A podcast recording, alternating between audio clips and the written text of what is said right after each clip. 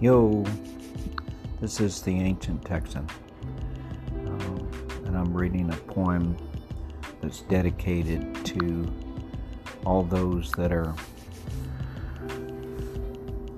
losing their job and their way of living, maybe even their homes, from the poverty that's um, being act, being made worse by the virus. Those that are being pushed over the edge, those that don't have a safety net, uh, those that I'm sure would rather go back to work and face the virus instead of face facing poverty or hunger.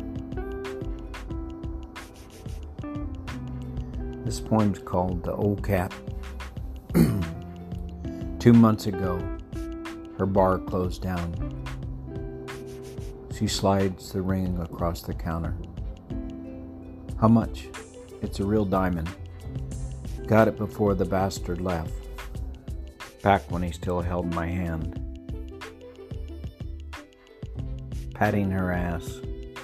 And this is my only asset. You'll give me no more than 10 cents on the dollar. Hardly enough for a good meal. I'm moving in with a guy down the road. Of course, it's still up in the air. I have no aces to play. We all with all the options of the have-nots. The guy agrees it will be better. Only one rent left unpaid.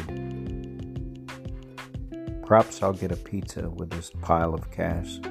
See how it goes with the old fart and his pot belly dog. He has two bedrooms and a single TV. Of course, it could be the other way around. The other way around. He talks about getting wireless soon and knows where they serve lunch in a Methodist church on Tuesday afternoon. All my clothes in a few brown bags in the middle of an empty kitchen,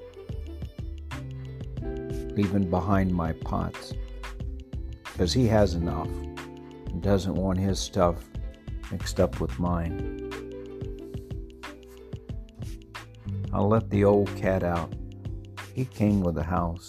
The old man says his dog will not abide the old puss.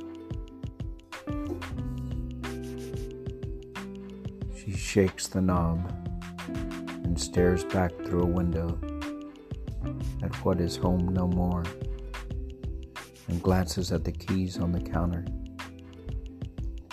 and remembers the cat's milk in the fridge door.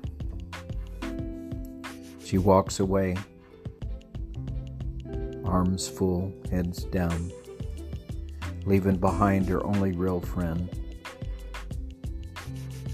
Her neighbors all sheltered in place, with even their pets safe inside. Row, April 2020. Anyway, this is the ancient Texan. Uh, thinking about those that would prefer to face the virus. Namaste.